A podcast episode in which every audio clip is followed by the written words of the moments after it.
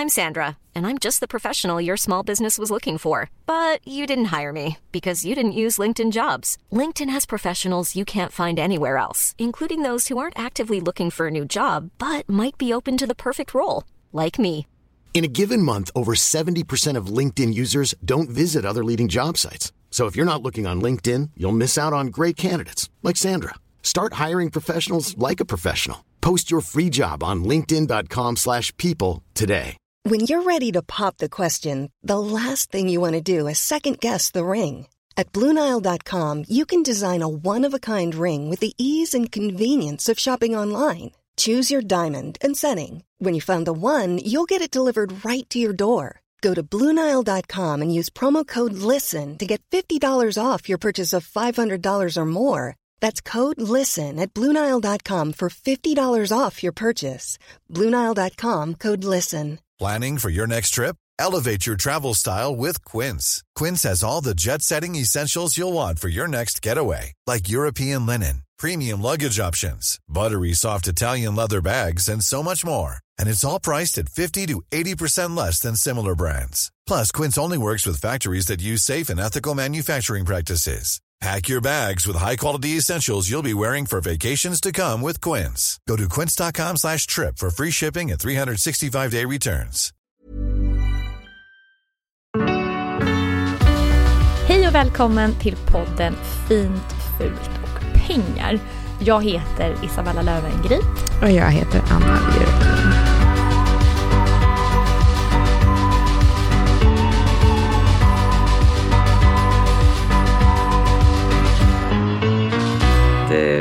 Hej Bella, hur är det? Det är bra.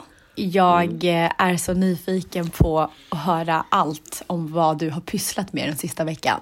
Förutom att skriva en massa artiklar och varit typ jätteambitiös. Jag gjorde faktiskt de flesta innan. Det är mina slöa redaktörer som inte publicerat dem förrän efter jag kom hem från BB. Ja. Men vet du vad, jag känner, ibland blir jag rädd att jag så här, det känns som att jag startar eller deltar i någon så här tävling om vem som är tuffast och minst oberörd av typ att vara kvinna och så. Och att springa och föda lite barn eller sådär. Och det vill inte jag riktigt göra. För egentligen, jag är liksom mega berörd av det.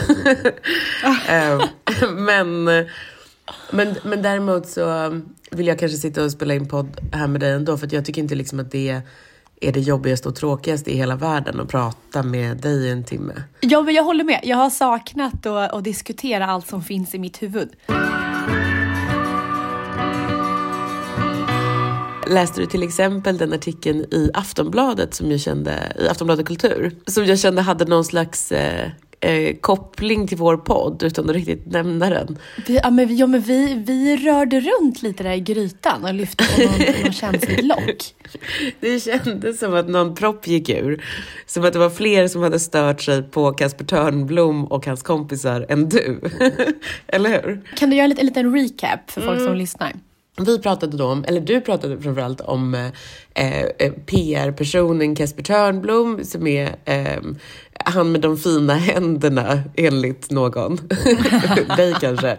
Nej, fast de var fina. Som jobbar på en PR-byrå i Stockholm och som också skriver numera lite så här lite texter om ditt och datt han tror eller tänkt eller så. Vilket även flera av hans kollegor gör, alltså på samma PR-byrå. Har de det som är liksom lite sidoverksamhet att kanske skriva en krönika om så här: jag saknar uteserveringskulturen i södra Europa, berättar Love Bonnier på Expressens kultursida, eller någonting sånt. Och det här var du lite irriterad på, eller du var framförallt irriterad på det Kasper sa om AI. Ja, men det här jäkla tyckandet om allt hela tiden. Men då hade i alla fall en person som heter Erik på Erik Rostén på Aftonbladet Kultur. Ska också säga att han är redaktör åt mig ibland och så att jag är väl lite partisk. Men han hade skrivit en ganska så här lång och typ arg och så här, alltså konspiratorisk kanske text om hur hur det är så farligt. Det är så farligt liksom med de här PR-människorna liksom tar sig in i tidningsvärlden och kulturvärlden som någon slags virus liksom. Eller hur? Ungefär så var det. Det känns som att varken Erik Rostén eller Kasper Törnblom riktigt så här, eller vet inte om de tagit in det, men är det inte så att alltså kultur, eller vad ska man säga, konst och PR, det är liksom inte så himla långt ifrån varann. Eller? Nej. Alltså, det här tänker jag att du vet mer än någon annan. Alltså, jag tänker att det man gör när man liksom, om man driver en PR-byrå, om man är då Kasper Törnblom, och så kommer någon in så här med en, vi säger det, typ en bil. Volvo kommer in och bara så här, hej, vi har den här döda maskinen. Kan ni liksom ta den här döda maskinen och så kan ni fylla den med laddning på något sätt. Alltså känslor och associationer och typ... Att den här döda bilen ska kännas ung eller spännande eller liksom den ska kännas smart och viktig eller någonting liksom. Och då lyckas de det genom att placera den här bilen i rätt sammanhang, få den att se ut på något sätt eller koppla den till rätt människor eller hur? Det är så man gör då. Och jag tänker, det här är ju egentligen exakt så som en konstnär jobbar också, eller hur? Att man tar någonting som egentligen är dött och så skapar fyller man någonting i det. Ja. Jag ser ju på ett annat sätt. Jag ser ju att Kasper och gänget förstår att det är ett enormt brus som man måste sticka igenom idag när man jobbar med deras typ av jobb. Alltså att du ska marknadsföra eller göra PR eller lobby för andra personer eller bolag. Yeah. Och att de går den vägen att de marknadsför för sig själva och bygger sina varumärken gör också att deras bolag får bättre uppmärksamhet och alltså också deras kunder. Ja, precis. Och det tror jag är en strategi. Jag tror inte att det var en strategi från första början. Utan de gillade att höras och synas. Men idag så förstår de att det gynnar alla i företaget, inklusive kunder. Just det. Ja, precis. För de håller ju på med den här magin då, den här världen att så här, när de sitter där på sitt kontor som de har utformat på något särskilt sätt och tagit fram särskilda, liksom ett bildspråk för och liksom någon slags jag vet inte placerat sig i kulturen någonstans. När Volvo kommer in då med sin döda maskin, då är det ju just sånt de säger till Volvo, eller hur? Alltså för att liksom få jobbet. Alltså att, just det, de här tidningssidorna som ni måste betala 250,000 för, de får ju vi gratis. Vi får ju till och med betalt för att de vill att vi ska vara på dem, eller hur? Alltså för att de är så intresserade av vad som pågår i våra huvuden. Det är ju sånt som sägs på de mötena, eller hur? Ja, att vi har en gräddfil in här. Och att de har egna varumärken. Och bolaget kommer ju tjäna på att Kasper och Lovi får ännu större varumärken. Så jag hoppas rent strategiskt att det är det de kommer fokusera på. Ja, men då har jag bara en fråga. Om det är så här det funkar, och både du och jag vet om det, varför, Bella, har inte du och jag en PR-byrå? För det finns så extremt många PR-byråer idag. Jo, men jag menar... Och då måste man göra som de gör. Man får liksom bara trycka ur sig varenda åsikt man har för att synas. Och då får man säga mer, prata om att kvinnor inte kommer fatta AI. För att det väcker irritation. Och jag är ett bevis på att jag blev irriterad och jag pratade om det i vår podd. Men du... och vi nämnde, men det är inte det här vi håller på med också. Inte det här vi håller på med också på något sätt. Jag tycker att vi kanske pyttelite bättre på det. Till och med. om jag ska klaffa mig på axeln. Nej, men jag känner ju igen det här i mitt investerande. Det är klart att jag kan säga under ett möte att tack vare mig så blir det enklare att få till en nyhetsartikel någonstans. Så att men jag ser inte något negativt med den strategin. Det är väl mer bara... Nej, precis. Det är mer bara så här, varför har inte alla konstnärer då en PR-byrå? Ja. Eller liksom, varför... För det är ju där då... Och det var väl det Erik Rostén trevade lite efter. Man blir lite så här irriterad för att man tänker att det här är någonting. De använder det här för att liksom bli rika själva. Men man kan ju lika gärna säga så här, varför använder konstnärer inte det här för att bli rika själva? Alltså om det nu är det vi håller på med, så att säga. Alltså varför inte alla... Att inte alla gör så. Ja, precis. Men det handlar ju om att Erik Rostén och andra, att man känner sig lurad. Och det är väl det som är den obehagliga känslan.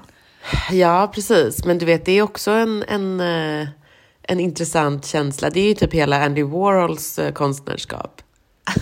Att lura folk. Alltså, ja, jag tycker vi ska tänka på det i alla fall. Starta en egen PR-byrå. Men jag vill ändå säga det att jag blev lite glad över den här artikeln. Dels att de använder sig av vår podd som någon form av liksom grund till irritation. Men så tycker jag att utifrån mitt entreprenörshjärta att det gynnar deras 500 kunder. Så att det är bara kör på och lura så mycket som ni kan.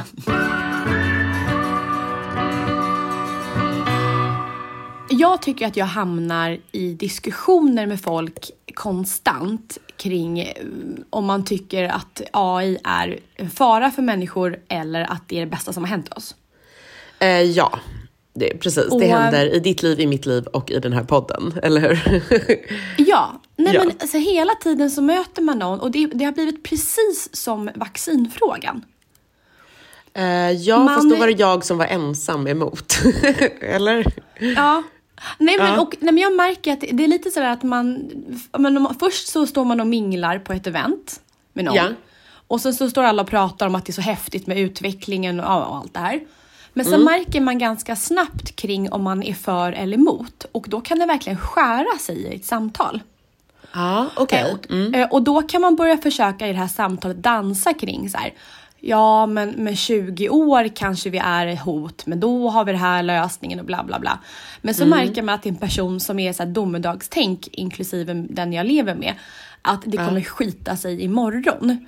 Alltså är Paul på min sida då? Domedagssidan? Ja. Okej, tack Paul. Och jag har verkligen märkt att det här, precis som med vaccinfrågan, så är det här en vattendelare som kommer folk göra skitförbannade. Och kommer liksom kunna avgöra lite grann vilka vi kommer att vilja umgås med eller inte. Jag tror att vi bara är i början av den här liksom, tjafset och hur vi väljer vilka vi ska umgås med. Men det kan du nog ha rätt. Alltså jag förstår helt vad du menar. Du vet när jag det var någon gång när vi pratade som jag sa att jag känner ibland som att jag lever i en sekt liksom, för att jag vill hålla min familj liksom så långt, eller liksom hålla det vi håller på med så långt ifrån det här som möjligt. Men att det blir en snävare och snävare liksom liten del av världen så där. Att man måste akta sig mer och mer. Och det... Så jag förstår precis vad du menar, att det känns som att det håller på att dras någon typ av stridslinje. Och hamnar man, och jag har då valt domedagssidan, eller vad man ska säga, ja, men hittills i alla fall, den utvecklingsfientliga sidan då. Men avståndet mellan mig och de då som hakar på tåget växer ju hela tiden. Exakt. Ja. Och jag kan verkligen se mig själv framför om man hade varit singel och var ute på. Liksom. Man sitter där på teatergrillen med en man och tycker att allting är helt fantastiskt. Ja. Men så kommer den här frågan och slutar med att en person bara så här, går därifrån. Det är kört. Du är dum i huvudet som inte förstår vilken möjlighet det här är för människor. Nej men precis, exakt. Och du är den då. Ja, och då... Och då gled det här vidare i mitt huvud till andra frågor. För då började jag tänka så här att, men hur tänker jag på andra stora frågor? Som vacciner till exempel var jag för jämt. Men så inser jag också att många andra frågor så ställer jag mig... Men till exempel så diskuterade vi legalisering av marijuana för ett tag sedan. Och jag insåg liksom väldigt starkt över hur jag är emot det. Det är liksom bara kom så här själsligt ur mig. Och sen häromdagen så började jag prata med några vänner kring Systembolaget.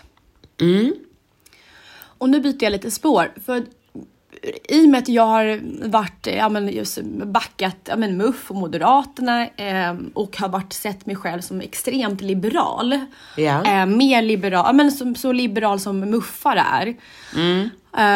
Så hade jag slagits för rätten att man ska få köpa alkohol var man vill. Ja. Det tänker jag ingår i det åsiktspaketet liksom. Ja. Ja, jag hade sagt att det är sjukt att en stat ska gå in och bestämma om jag ska få gå och köpa rödvin liksom, till mitt kött här lördagskväll. Att jag inte kan gå 7 på kvällen och göra det, utan att det är en jäkla stat som ska kontrollera mig. Ja, alltså, jag hade slåss med näbbar och klor. Får man inte göra böfborgignon på söndagar eller? Alltså, den ja, exakt. Mm. Precis, ska vi ha det så här? Ja. Men, och där landar jag i det här att jag blir mer konservativ med åren. Och idag så hade jag sagt att Systembolaget är bland det bästa vi har. Är det sant? Okej. Och bara så här, är det då också en känsla mest? Alltså att det bara känns som att så här, varför inte? Varför ska vi mucka med det? Ändra på det? Är det liksom... Nej, är det därifrån det kommer? Känslan träder in att det lämnar det ideologiska och försöker landa i så här, något logiskt sunt förnuft istället. Just det, att det är så här, det här funkar, varför skulle vi ändra på det? Ja, men lite så att så här, sunt förnuft är att vill vi att man ska ha mer åtkomst till alkohol i samhället. Tycker man verkligen att det är en bra idé? Att det är rätt utveckling att gå? Saknar vi verkligen fyllon så mycket? Så att vi måste liksom anstränga oss för att skapa fler? Ungefär så? Ja, okay. Och då tänker jag så här, behöver min rödvin då på söndagskvällen? Är det viktigare än att vårt samhälle går mer mot man dricker mer alkohol generellt? Ja, precis. Och det är så intressant hur man ändrar sig själv genom åren. Mm. Och det tror jag är ganska komplicerat just när vi är så transparenta, många av oss med våra åsikter, och de liksom gjuts i sten på internet just när man hela tiden är tydlig med dem. Och det är ganska svårt som offentlig person eller en person som skriver mycket artiklar i tidningen att helt plötsligt komma och säga så här: men jag tycker inte så här längre. Nej, just det, för det är ju alltid... någon slags svaghetstecken att utvecklas eller ändra sig. Exakt. I liksom medielogiken. Ja, exakt. Det är ett svaghetstecken. Att man inte har liksom, kan backa upp det man säger, utan helt plötsligt så ångrar man sig. Och då kanske man inte riktigt litar på den personens argument i framtiden heller. För att man vet så här, men vad vet du? Du kanske ändrar dig imorgon. Just det, fast jag tycker ju att det är precis tvärtom. Att det är just de människorna som ändrar sig, alltså det är ju de enda som går att lita på, för att det är ju de enda som då på riktigt tänker och typ omvärderar saker när världen förändras och sådär. Det är ju de som håller fast liksom vid någon så här princip som att sin enda liksom princip genom hela livet, då är man ju en, det är obehagligt. Död. Ja, exakt. Det, för mig är det, alltså när jag tänker på en sån person, då landar jag i en man som alltid har sagt liksom, att det inte heter chokladboll, det heter något annat. Eller till exempel att man inte vill göra om Pippis böcker och ta bort den här kungen, och en sån person vill man ju inte vara någonsin. Nej.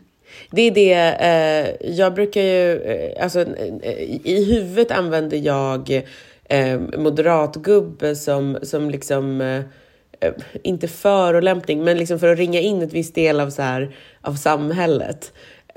Och egentligen har jag varken emot så här, vad ska man säga, äldre män eller moderater, men det finns en viss typ av så här moderatgubbe sätt att vara som just är att vara väldigt rigid i liksom vissa sådana, och just tycka att så här, det finns rätt och fel och det är det som jag har gjort i mitt liv. Alltså den inställningen så där. Som exakt, jag nästan har någon så här allergi mot, även om jag kanske håller med i vissa sakfrågor, alltså, men jag bara hatar dem ändå. Förlåt. Ja. Moderatgubbar. Och jag har min Och jag har en man, jag vet att både, eller du och jag båda, vi känner honom. Vet du, för mig är det en man som är typ närmar sig 40.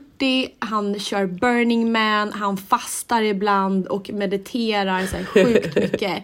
Och han tycker då att varje människa ska få bestämma själv, oavsett hur det drabbar ett samhälle. Det är den här flummiga. Ja, den principen är ju kanske det värsta som finns. Ja, det har du rätt, helt rätt.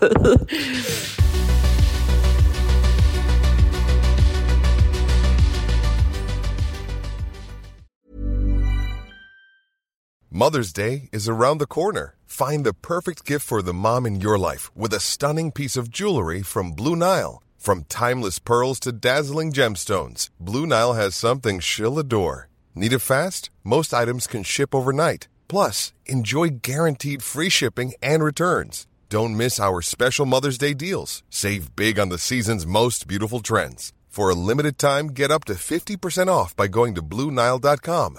That's BlueNile.com. I'm Sandra, and I'm just the professional your small business was looking for. But you didn't hire me, because you didn't use LinkedIn Jobs. LinkedIn has professionals you can't find anywhere else, including those who aren't actively looking for a new job, but might be open to the perfect role, like me. In a given month, over 70% of LinkedIn users don't visit other leading job sites. So if you're not looking on LinkedIn, you'll miss out on great candidates, like Sandra. Start hiring professionals like a professional. Post your free job on linkedin.com/people today. Everyone knows therapy is great for solving problems, but getting therapy has its own problems too, like finding the right therapist, fitting into their schedule, and of course, the cost. Well, BetterHelp can solve those problems. It's totally online and built around your schedule. It's surprisingly affordable too. Connect with a credentialed therapist by phone, video, or online chat, all from the comfort of your home. Visit BetterHelp.com to learn more and save 10% on your first month. That's BetterHelp, H-E-L-P.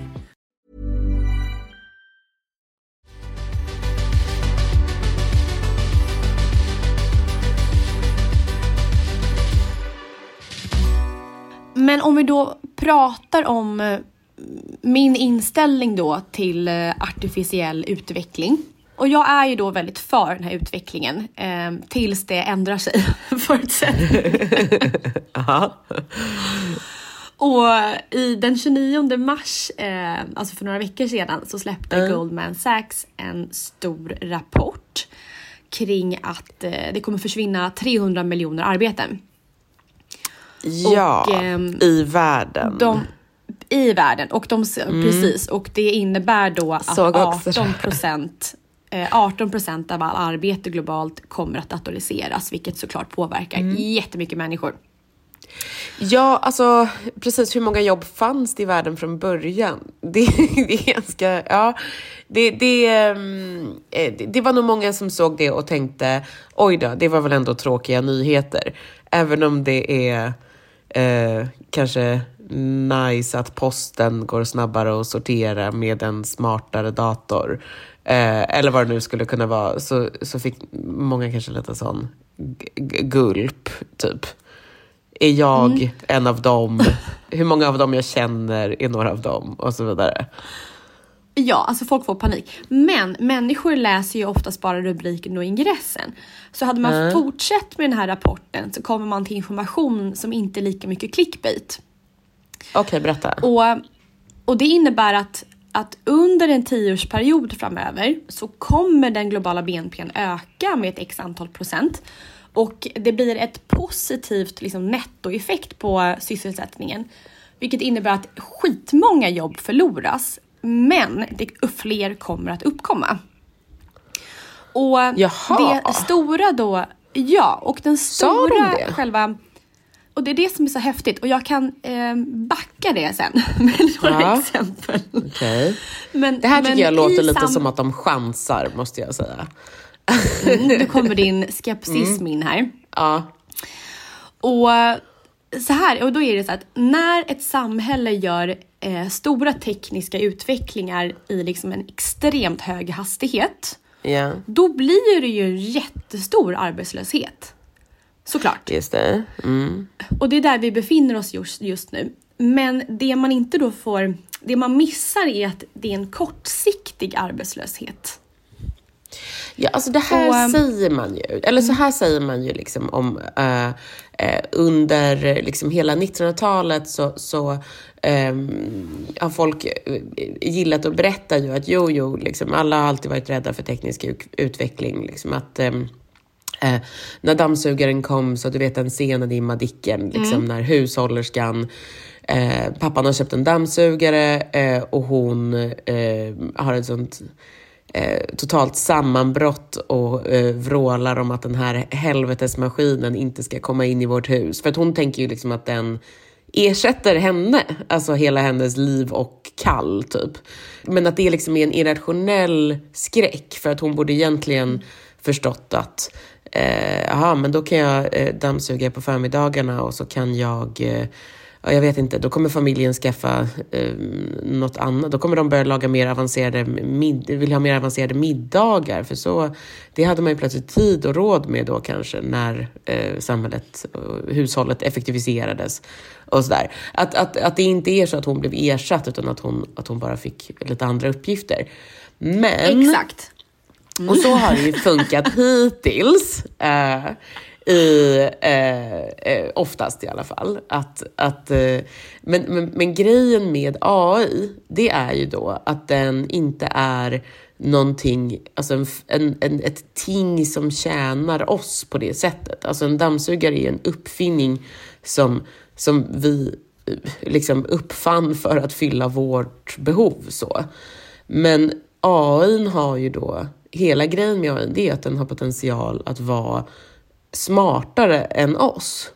Och det har vi ju inte uppfunnit förut. Det är ingenting vi har egentligen, alltså det är inte, vi har inte behov av det.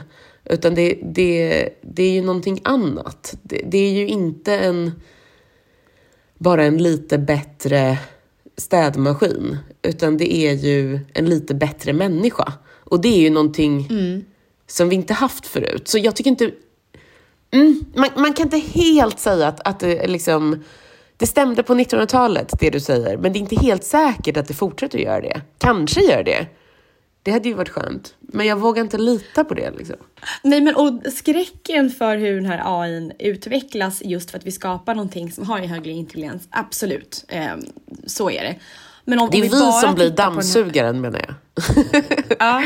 Ja, det är det som är men om vi bara tittar på den här frågan kring just arbete, om man bara så här ringar in det för att ändå så här ta hål på den diskussionen. För det är nästan den jag hör på alla mingel överallt, att stackars alla människor som blir av med jobben. Ja. Men jag, och det finns någonting som jag har liksom upprepat mig som en LP-grammofon eller vad heter jag, vad det nu heter. Och det är att om man förlorar jobb tack vare högre produktivitet så leder det till ett bättre välstånd. Alltså det är alltid bra när produktiviteten ökar. Som till exempel då att dammsugan kommer så hushållerskan kan göra något annat. Och bara så här, till exempel då när produktion av varor och tjänster ökar så blir de ju billigare. Och då kan levnadsstandarden öka för många människor och även köpkraften. Och till exempel då att om saker och ting blir billigare så kan ju alla gå till tandläkaren oftare. För att tandläkaren behöver inte lägga lika mycket tid på kanske någonting som en AI kan scanna, granska i tänderna. Eller fler folk kan köpa en mer miljövänlig bil. Alltså de här miljömässiga valen blir inte en klassfråga på samma sätt. Nej, precis. Det här är jag ju lite motvilligt positiv till. Alltså tänk om alla skulle kunna gå ner i arbetstid till exempel. För att man sållar bort en del av liksom, det monotona och tråkiga i ens arbete. Men man kan fortfarande liksom ha, vad ska man säga... en del av det kvar och kanske styra det till då det som är lite givande och för människor att hålla på med. Alltså, ja, och det är ett bättre välstånd och då ska man försöka koppla det här då till fler antal anställda. Och det hänger ihop, för som sagt, när man kan producera mer saker till ett lägre kostnad så tjänar bolaget mer pengar, alltså tillväxten blir starkare. Och då har man råd att ha flera arbetstillfällen per jobb och högre löner också. Just det. Så att det blir en kortsiktig att många jobb, alltså alltifrån så här, att modeller kommer aldrig någonsin ha en chans. Jobbar som revisorsassistent, ingen chans. Nej. Men de här företagen blir mer effektiva och kan utveckla, precis som du säger. Hushållerskan där kommer inte dammsuga, hon kommer göra andra uppgifter som kommer ta den här familjen ännu längre fram och få ännu bättre välstånd och livskvalitet.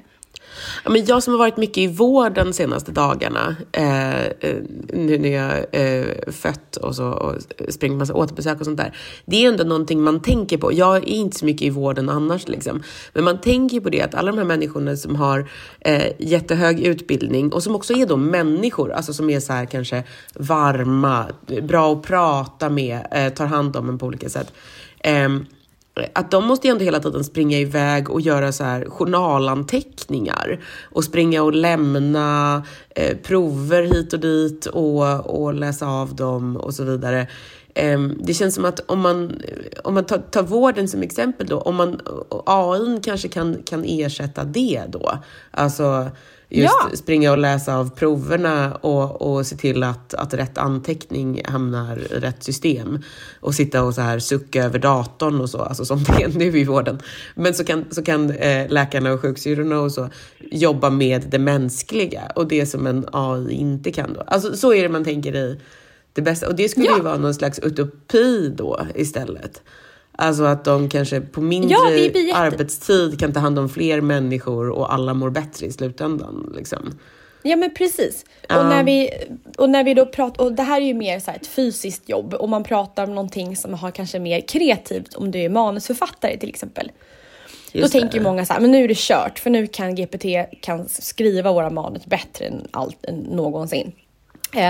Men till exempel AI-verktygen kan ju producera så här mängder av manusförslag till den här manusförfattaren. Alltså verkligen bara göra det här inspirerande grovjobbet. Just det. Och från det så kan ju manusförfattaren utveckla, istället för att behöva komma på allt själv från början, så fortsätter man där AI slutar.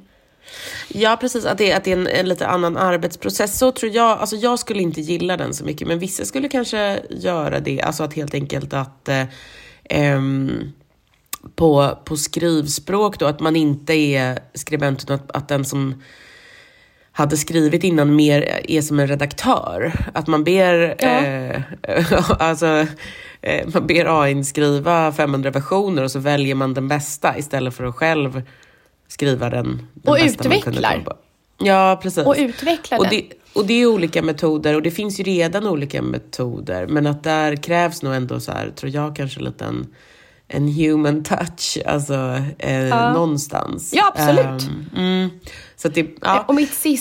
Och mitt sista exempel innan jag ska avrunda mitt brandtal är att många pratar ju också kring så här, vad jobbigt med folk på universitetet. Nu måste vi ha mer så här, tenta skrivuppgifter, just så att man använder sig av den här söktjänsten. Mm. Och då tycker jag att varför kan man inte bara embracea att man kan skapa ett skolsystem där GPT är någon form av grundplattform som alla kan använda sig för, och därifrån så utvecklar man hur man ska lära sig strategier, hur man ska skriva, att det här att ta in information blir liksom en så här demokratisk grund för alla. alltså varför måste man låsa nivån av uppsatser? Nej, det här är ju roligt. Om man tänker sig att just Italien har just förbjudit den här. De har ju valt sida då i det här kriget, eller den här vad ska man säga? De har ju valt sektsidan då, alltså den som jag brukar vara på också. Men det vore ju roligt om Sverige gjorde tvärtom då, alltså som då någon sån här världens modernaste land liksom. Kan inte du börja med att du berättar för lyssnarna och för mig igen nu när jag sitter ner varför du inte tittar på Succession? För att nu kommer min konservativa sida igen som bubblar fram här för varje år som går. Och det är att de svär så mycket. Men alltså, jag hör ordet fuck var femte minut. Minst. Ja. Och jag började titta bara på en annan serie här med dam som heter The Diplomat som släpptes nu. Jag fick stänga av den också. För det var bara fuck i den hela tiden. Mother, suck, dick, fuck. Jag bara, aldrig i livet. Men det är liksom en sån jargong som folk tycker är accepterad. Och det blir värre. Och jag undrar, varför blir det så här? Och varför vill man stötta det? Men det passar väl liksom temat. Det ska ju vara liksom en väldigt så här... en väldigt hård pappa. Det är väl det handlar om. Och då en hård pappa som är då väldigt höger. Han är väldigt entreprenöriell. Han är väldigt framgångsrik. Alltså en self-made amerikansk mediemiljardär. Vissa likheter med Rupert Murdoch. Och han har en massa barn. Som tyvärr enligt honom själv känns det som att han tycker liksom en dag ska ta över. Men det är liksom hans hårdhet som är hela temat för serien. Och hur barnen liksom hanterar den. Och han har ju en så här, vad ska man säga, en äkta hårdhet. Alltså där han är väldigt, han är ju bara sån liksom väldigt rå. Så han svär ju en del. Men han går ju också runt och är bara tyst och aggressiv på andra sätt. Liksom. Men barnen, de liksom mer försöker ju verka hårda. Can we think about it? Yeah, of course. I thought about it. Fuck you. Yo, motherfucker. Control the narrative. You probably yell that when you come. All right. Well, these hands aren't gonna fuck themselves. So. Nice to meet you, Senator Beavis. Alltså såna här generationsskiften i en familj. Det vi pratat om innan också. Att det måste ju inte vara liksom innehålla majoritetsägande i då ett jättestort amerikanskt börsbolag för att vara intressant, tror jag. Alltså det är inte det jag tänker på framförallt när jag kollar. Utan just det här med hur man förhåller sig till en förälder. Och som man är kanske lik på vissa sätt men inte... Samtidigt så har man ju andra erfarenheter för att man är vuxen liksom med någonting, så då ser man det ju på ett annat sätt. Förstår du? Alltså, ja, det blir en krock mellan någon med lång erfarenhet och någon som lever i ett mer modernt samhälle. Ja. Och sen så kan framtidsia. Och den är svår att samsas kring. Men precis, om man gör det så blir det väldigt lyckad. Det kan ju vara att man har liksom bara så här, av att vara född olika tid på århundradet så har man liksom olika utgångspunkter. Men det är också så här, den här hårda pappan, han hade ju inte sig själv som pappa. Alltså det händer ju någonting i varje generationsväxling också. Alltså för att en grej i den här serien då, det är att det är ganska ofta som man tänker att barnen är så jävla dåliga. Alltså att man liksom själv blir som ett av barnen som tittar på pappan och ser allt han har åstadkommit. För det gör de hela tiden. Och jämför sig med det. Och minns den här då förvärva, ärva, fördärva rörelsen. Att de vet själva att de är veklingar i jämförelse. De är liksom sköra. De har inte det som han hade eller som han... Ja, det har liksom inte gått i arv på det sättet. Utan de är ärva-generationen. De vet det liksom. Så det blir så pinsamt hela tiden. Barnen misslyckas hela tiden. Barnen... det fruktansvärda scener när de liksom står plötsligt i ett förhandlingsrum. Och man känner bara så här, gud, de vet inte vad de ska säga. De förstår inte vilken situation de är i. De är liksom... De själva tänker så här, gud, vi är liksom bortklemade av att vara... har vuxit upp med de här pengarna som han skaffade liksom. Att vi men där är den där situationen inte på de extrema nivåerna, men just den här dynamiken ser precis som du, man ser den ganska ofta. Och om en förälder har fått sitt barn så nervöst hela tiden från att de var barn. Att jag kan alltid, du kan inte det här, jag kan det här bättre, du gör fel hela tiden. Det här sätter spår i en person livet ut, att man inte vågar peka med hela handen. Det är livsfarligt. Verkligen, ja men precis. Och det, alltså, jag tror att många ser den här liksom serien som liksom någon slags så här, alltså segertåg för pappan. För att han är ju den som är bäst på affärer, så han vinner ju på något sätt hela tiden. Och att de här stackars bortskämda ungarna då kanske inte fattar pengars värde eller har haft det för bra. Eller är liksom för sabbade av honom på något sätt då. Men det är faktiskt en annan grej som jag... alltså det finns en slags liksom lite spegel av den här förvärva, ärva, fördärva. Alltså att pengar hela tiden då... Att man blir sämre på pengar för varje generation som har pengar. Som jag bara tänkte på när jag sett de senaste avsnitten. Som ju du inte har någon aning om då, eftersom de svär så mycket. Men som är att... tänk om det också är så att det är någonting annat som de blir bättre på för varje generation. Alltså, för det finns en sak som den här hårda pappan då absolut inte kan då. Och det är ju empati. Och där har liksom generationen efter mycket mer av den varan än vad han har. Och kanske att deras barn... Jag tänker, det känns som att de börjar flirta lite med det i serien, jag vet inte. Men kanske att deras barn får ytterligare mer av det. Den då fördärva generationen, om vi ska ta. Att de kanske typ, jag vet inte, kommer bli goda kristna på riktigt. Att det känns som att, det är nästan som att de två sakerna går på ett ut med varandra, eller hur? Att vara utsatt för hårdhet... Kanske också... Ja, jag vet inte. Vad tänker du? Nej, men jag tänker att det den nya generationen får som inte han har fått, det är ju att man kanske vill välja bort det livet.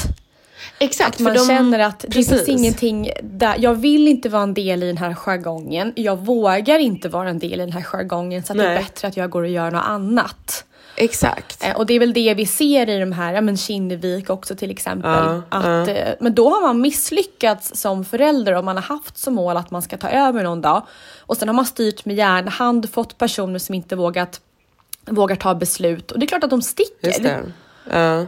Så det känns bara som att... Och sen är man också, om man ska titta då, prata gott, eller hans fördel... Är man self-made så växer man ju upp i på något sätt att man känner hur kroppen på... Alltså man känner varenda krona i kroppen.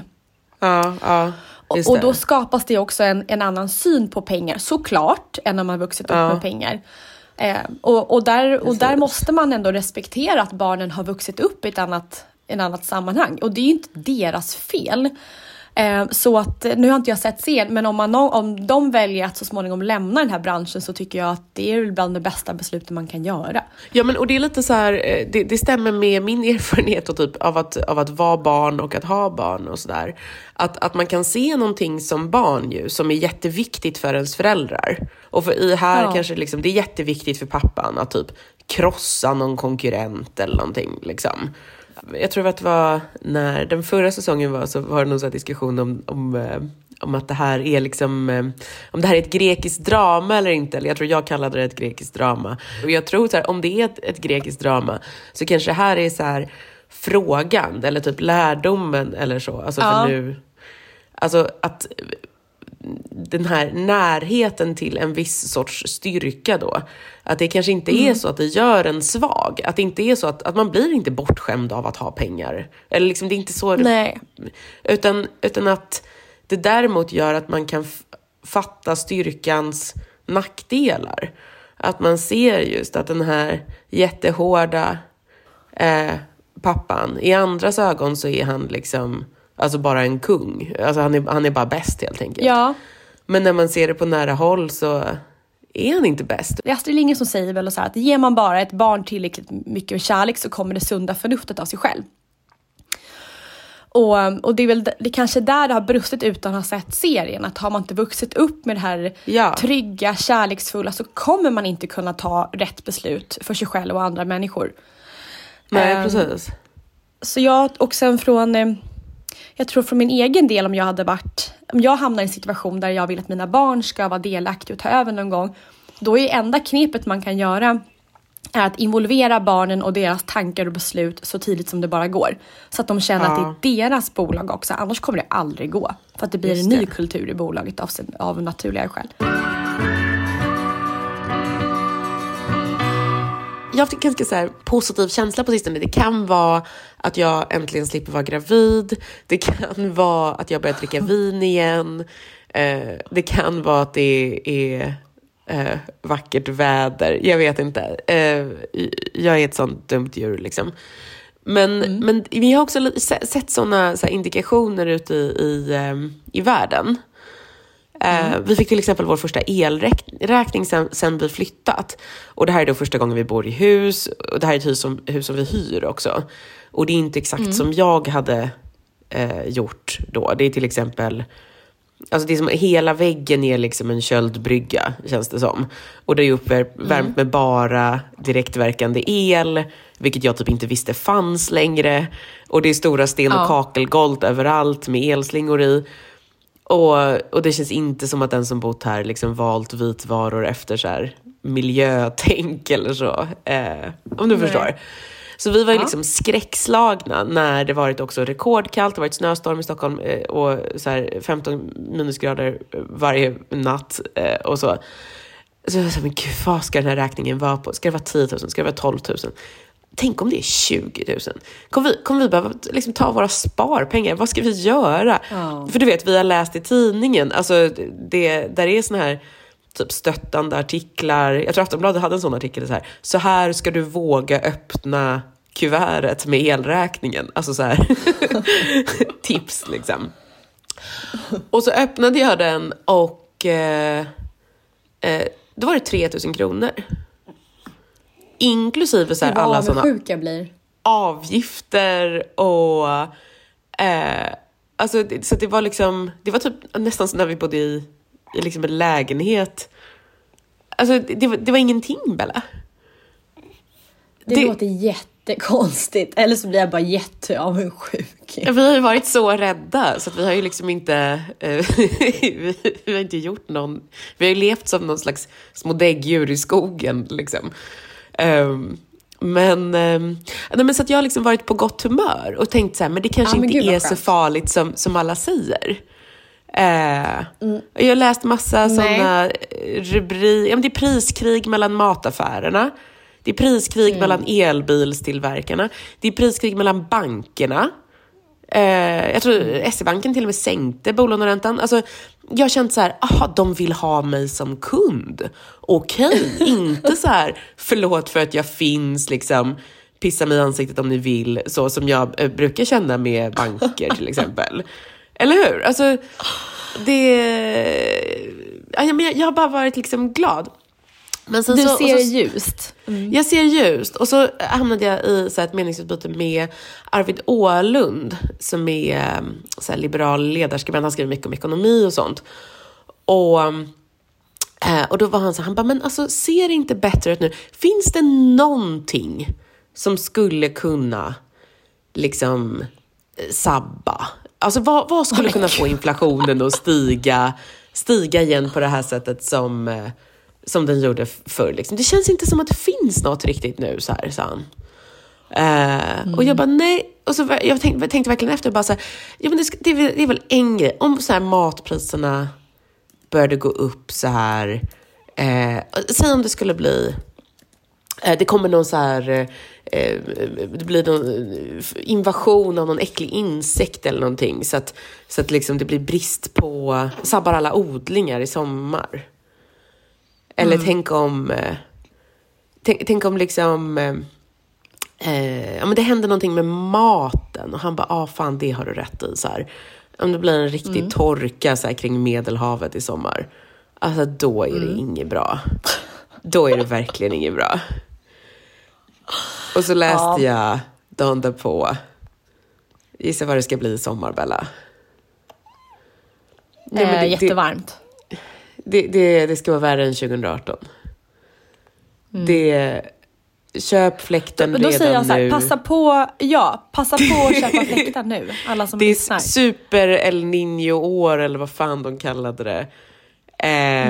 Det ska vara fruktansvärt varmt och Vi kommer inte ha ett grönt blad i hela Europa, vad det lät.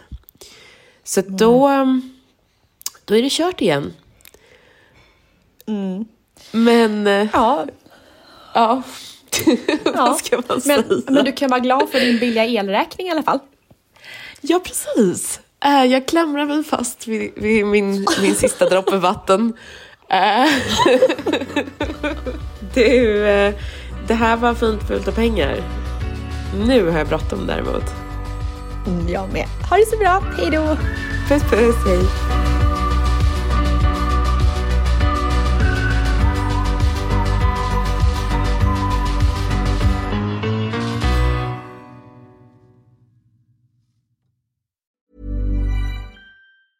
Planning for your next trip? Elevate your travel style with Quince. Quince has all the jet-setting essentials you'll want for your next getaway, like European linen, premium luggage options, buttery soft Italian leather bags, and so much more. And it's all priced at 50 to 80% less than similar brands. Plus, Quince only works with factories that use safe and ethical manufacturing practices. Pack your bags with high-quality essentials you'll be wearing for vacations to come with Quince. Go to quince.com/pack for free shipping and 365-day returns. This message comes from BOF sponsor eBay. You'll know real when you get it. It'll say eBay Authenticity Guarantee. And you'll feel it. Maybe it's a head-turning handbag, a watch that says it all, jewelry that makes you look like the gem, or sneakers and streetwear so fresh every step feels fly. eBay gets it. So look for the blue checkmark next to that thing you love and be confident that every inch, stitch, sole, and logo is checked by experts. With eBay Authenticity Guarantee, you can trust that feeling of real is always in reach. Ensure your next purchase is the real deal. Visit eBay.com for terms. Mom deserves the best, and there's no better place to shop for Mother's Day than Whole Foods Market. They're your destination for unbeatable savings, from premium gifts to show-stopping flowers and irresistible desserts. Start by saving 33% with Prime on all body care and candles. Then get a 15-stem bunch of tulips for just $9.99 each with Prime. Round out Mom's menu with festive rosé, irresistible berry chantilly cake, and more special treats. Come celebrate Mother's Day at Whole Foods Market.